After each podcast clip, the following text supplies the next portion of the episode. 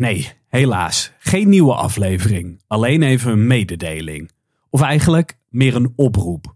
Over een week, op zondag 7 augustus, is de eerste competitiewedstrijd van het nieuwe seizoen. AZ Go Ahead Eagles. En ook dit seizoen organiseren we met podcast 67 weer de Glazen Bol Cup. De Glazen Bol is een voorspelbokaal. Welke luisteraar weet het best hoe komend seizoen eruit gaat zien? Dat doen we aan de hand van drie essentiële vragen.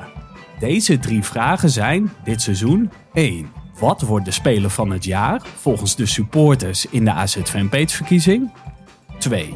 Hoeveel clean sheets gaat Hobie Verhulst dit seizoen pakken?